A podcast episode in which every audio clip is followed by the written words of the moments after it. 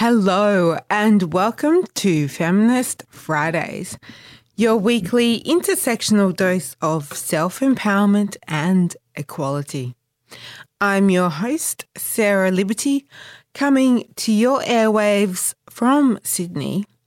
And this week we have a guest called Ashley Hunt, who heads up the communications for Just Sociale, Australia's first federal NGO dedicated to promoting online human rights. Ashley is going to talk about how Just Sociale has launched Australia's first online code of conduct, which is gaining major national momentum from diverse supporters and signatories, and why Just Sociale believes this code is needed. But before we hear from Ashley, I'd like to kick off with a track by Sinkane called Telephone. And this is the Roosevelt remix because we're going to have Ashley on the phone very soon.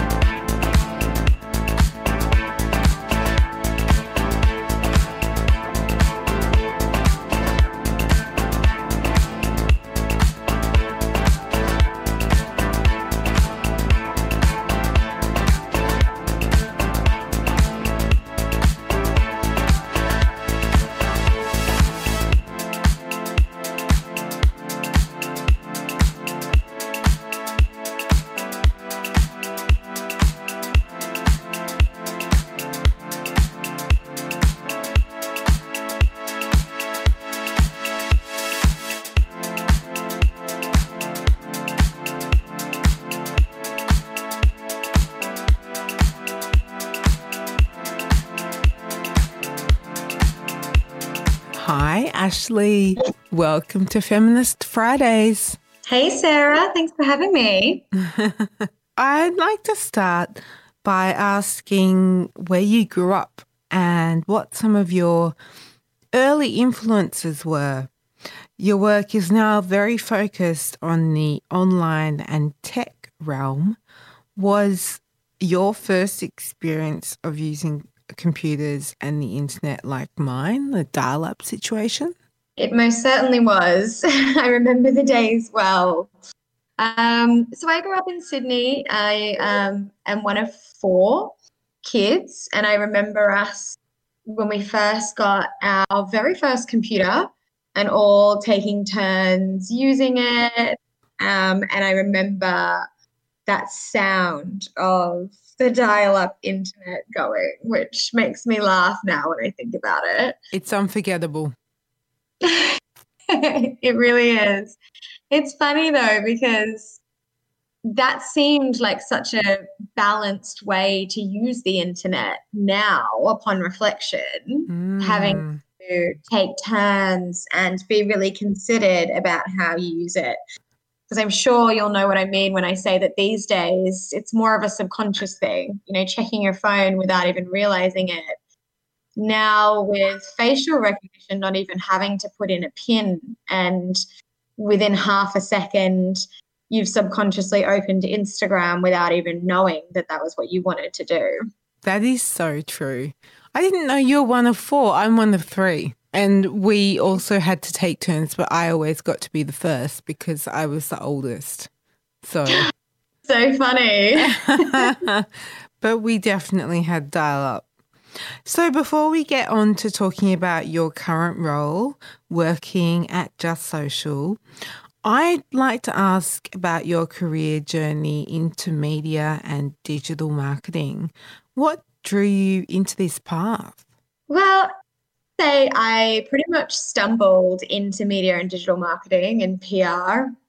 Um, it definitely wasn't something that I planned to do when I was younger. I actually studied international studies when I was at uni. Mm. Um, and I spent a lot of time abroad and I spent a lot of time volunteering. And I actually went to start my master's in development studies. And that was very much what I kind of saw myself doing in the future. Um, but I actually found it really overwhelming at first to commit to my master's. I was still really young at the time. You know, I was 21 and I wasn't 100% sure of what I was doing or where I was going. Um, so I took time off. I dropped out of my master's and I started a blog, uh, which was a really big risk at the time.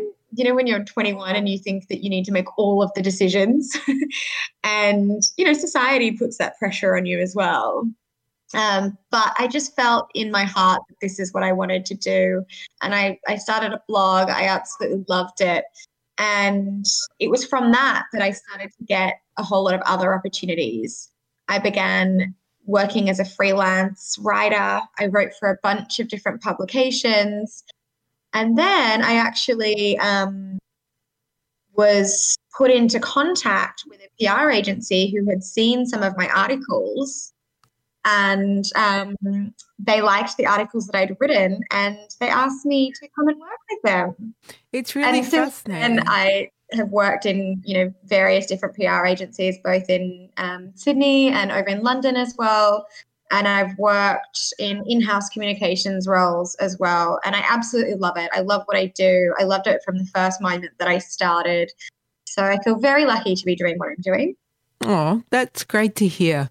It's so interesting that you started going down the inter- international relations slash development path. It's kind of like the reverse of what I did. I went straight into communications and then went down the international relations, human rights development. How can I be a humanitarian, make a difference path? Um, but we've sort of intersected, I think. Um, almost like we've come full circle. yeah, totally. So, tell us about Just Sociale. I know this organization exists to promote awareness of human rights online and to prevent and to control harmful behaviour online in Australia. And the vision is to ensure that the internet is universally accessible, inclusive, and safe so that diverse Australians can use it for connection with each other and the global community. What are some of the issues, topics, or concerns that you're noticing as an organisation? Yeah, so you've summarised that really well. Um, in what we do, there are a few issues that are constant, I would say, um, that are kind of always on our radar, and then there'd be others that would come up depending on what's happening in the world or what's in the news. Um, so I guess first and foremost, the main issue that we have is that people don't actually realize that they have online human rights, mm-hmm. let alone understanding what those rights might be. Mm. So in saying that, we are running a poll at the moment to find out how many people are aware of what their human rights are online. Um, we're suspecting that the number is going to be quite high, um, but we're really looking forward to finding out exactly what the percentage is. Mm. Another concern of ours create a digital landscape where everyone feels welcome and included. Um, I feel personally that this is not the case across the board online at the moment. And we really want to help people understand how they can protect themselves online, you know, whether that might be from trolling or privacy violations or whatever it might be. And then at the moment, we're talking a lot about healthy social media use, particularly on the back of there was a tragic death of a 12 year old Joshua Haileyesus, um, who died after participating in a TikTok challenge. I don't know if you've heard of this before, this blackout challenge. Some of your listeners might not know exactly what it is, but it's essentially this trend of filming yourself blacking out on camera and sharing that online. Um, so it's an extremely dangerous trend.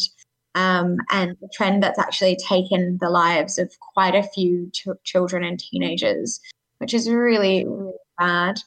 Um, so these are the kind of issues that we try to raise awareness around, um, as well as educating parents on how to ensure that their kids can remain safe online. That's always a big part of our agenda as well.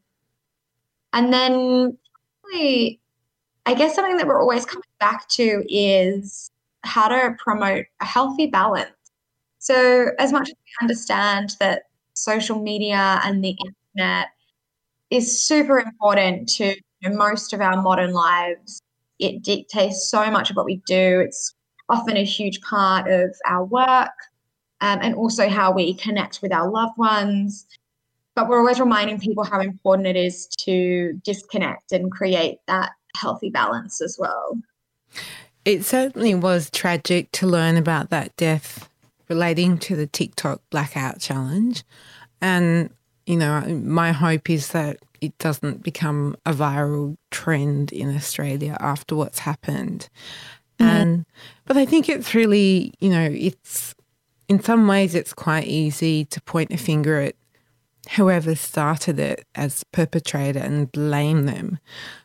Where I think as as, you know, a society and governments, law enforcement, everyone that's involved in internet governance, needs to think about well, what's causing people to do these sorts of things in the first place? Is it because they feel self conscious about popularity? Is it peer pressure? You know, I think we need to really take a step back and not place blame on individuals, but also really consider that at a societal level. And I think that's what Just Sociale is trying to do, is trying to promote as well.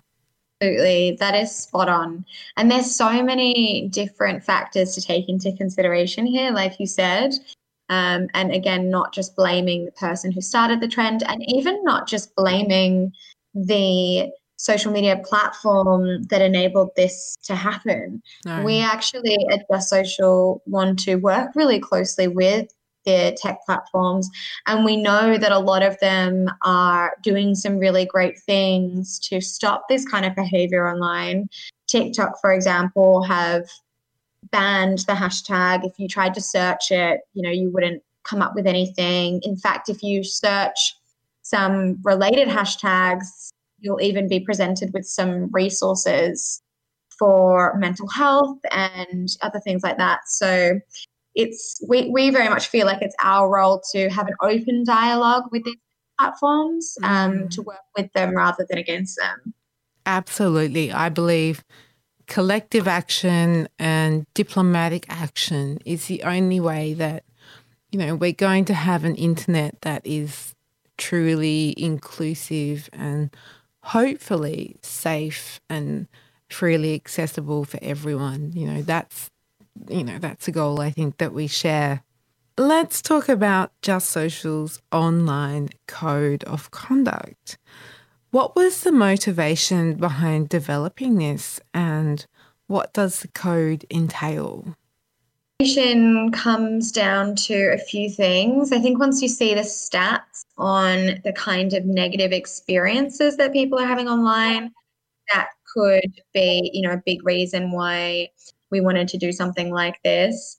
So 67% of Australian adults have had a negative experience online. And this is anything from scams or viruses to hate speech, um, threats, or even abuse. And then, really worryingly, 30% of women aged between 18 and 55 have said that they've experienced online abuse or harassment.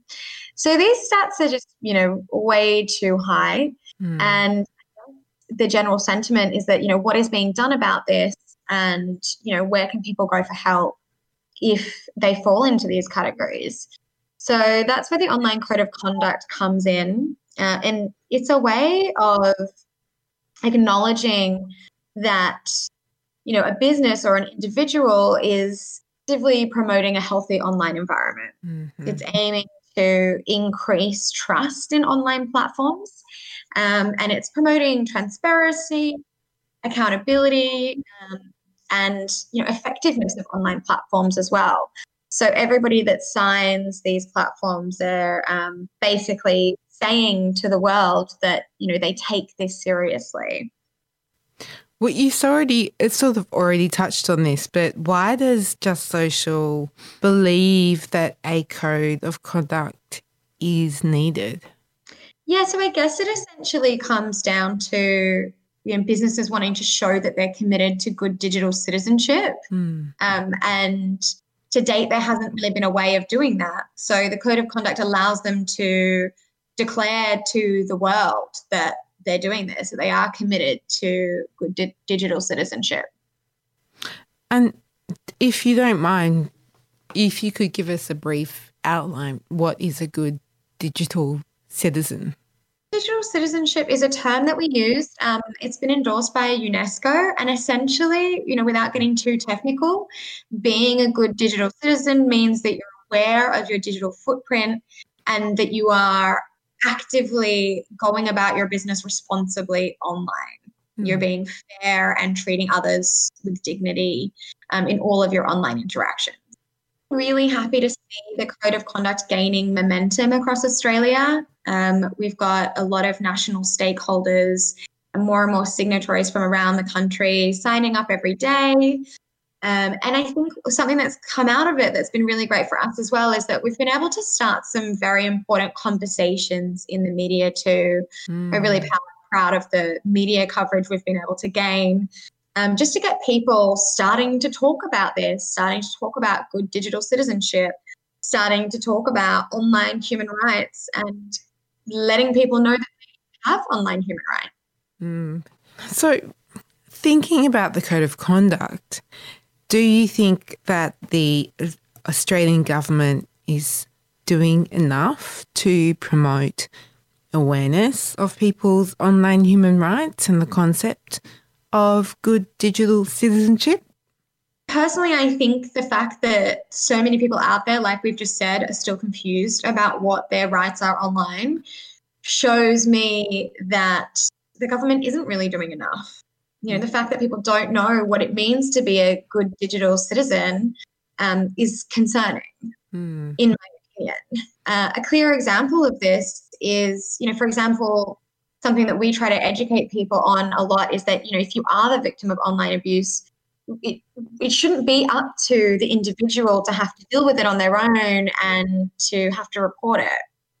So, very much our opinion at social that if you if more people knew and understood their online rights and if they knew what was expected of them and if they went out and acted in a way that was responsible and re- respectful online then we would be preventing harm from occurring in the first place. So that's one of the biggest goals that we have. Uh, and we definitely you know are doing our best to keep the government um, and the e-safety commissioner um, accountable for you know helping us to be able to do this. So one thing that Just Sociale strongly promotes is tech life balance. And I understand that med- meditation is a passion of yours and something that you have experienced in coaching. Is that part of your tech life balance approach? Really is. Meditation um, is really important to me. So when I'm not working in media, if I'm not working at Just Sociale, then I'm teaching meditation. So I learned to meditate as a teenager. And honestly, I just think it's the only reason that I'm able to survive and thrive, you know, in a modern world because these days it's so easy to become overwhelmed by technology and social media. And I really find that it's my meditation practice that brings me back down to earth, you know, even when things are becoming really overwhelming. Mm-hmm. Um, I mean, even to think that a lot of people these days struggle to be without their phone, you know, constantly in kind of silence, whether it's waiting for a coffee or if they're out with a friend who goes up to use the bathroom, you know, immediately checking your phone. Immediately it's scrolling, watching videos or texting. And when you have a meditation practice, you actually learn to be still and you learn to do nothing and, and to be okay with that, you know, to be alone with your thoughts, to have no distraction. And I know that that probably seems a really strange concept in today's extremely fast paced world. Mm honestly brings such a sense of peace um, that I love sharing with people and I love teaching other people and helping them sort of bring that to their daily life as well. Yes. I mean, stillness is something that I definitely struggle with, but I'm also conscious of. So I do, uh, you know, make a conscious decision to unplug and I have days of the week where I'm just like, nope, no technology today or no checking my phone today. Today is just a me day. Um, I, I carve That's out time. Great idea. Yeah. And I also, so important to have that downtime and to, you know, even like challenge yourself each week. Can you get that screen time, you know, down a little bit more? Because even being aware of it so something that meditation does is it creates this self-awareness. Again as i was saying these days how you can just open your phone and check instagram without even realizing that that's what you're doing. Mm-hmm. meditation adds a level of self-awareness so you're able to do those things less and you're able to become aware of your social media and tech use. And just look at it objectively and say is this serving me? Is this allowing me to you know, get to where I want to be and do the things I want to do. Mm. The next question is as this is a feminist segment, how has feminism been a part of your journey? And just to be clear, I'm an intersectional feminist. So I believe feminism is about equality for all, not just women's rights. For a really long time. I'm sure, Sarah, it's part of the reason why you and I have always gone along so well and why we've been in each other's lives, you know, in some way or another for such a long time, because we really do have similar values. Mm. Um, I completely agree with you. Um, and I'm a strong advocate for intersectional feminism because I think that white feminism or what it became um, has really let down a lot of people and minorities over time. Although I feel like it's changing now, which is great. More and more people are identifying as intersectional feminists, and even in a in a more general sense, the term feminist is becoming, you know, less taboo. Mm. I've referred to myself as a feminist for a very long time, and I remember the the looks and the responses I used to get back in the day by openly declaring myself as a feminist. Um, whereas these days, it just you know seems a whole lot more normal and accepted, which you know it's ridiculous that it took until 2021 to get to this point. But even then, so far to go. We know everything, obviously, that's happening in Australia at the moment. Um, in the wake of the Me Too movement, mm. we'll have so go, but I definitely see it as a core part of who I am um, and my values to continue fighting for equality for everyone um, and as part of intersectional feminism. Yeah. I mean, to me, it just comes back to human rights, essentially. But I exactly. had a, a, really interesting conversation with my hair colorist. I have a whole hair and beauty entourage, I will confess. But this is secret to always looking so great. so finally, Ashley, where can our listeners find Just Sociale, follow Just Sociale, and support the work that you're doing. So feel free to plug your website and social media profiles here. I'd love for people to go and visit the Just Sociale website. So it's just social with an E on the end dot org. Um, and on the website, you can look at the code of conduct, you can start understanding your rights, and you can read our blog. Um, we're also on Twitter and Instagram as Just Sociale, Just Social with an E, and then on Facebook as Just Sociale Australia. Um, and if you are coming across to have a look at us on social media, please follow the links to complete a poll. Uh, it's just one question and it's only going to take about five seconds, but it will really help the work that we're doing. So we'd really appreciate it. Thank you so much, Ashley, for taking the time this afternoon to share a bit about your background and to talk about the Code of Conduct and Just Sociale's work. Um, it's been a pleasure having you on Feminist Fridays. So thank you again and have a wonderful weekend. My pleasure. Thank you so much, Sarah. Have a great weekend. well, that has been another fabulous episode of Feminist Fridays for this week. But before you think about sashaying away, I'm going to serve you with a new song that'll get you working and twerking by RuPaul.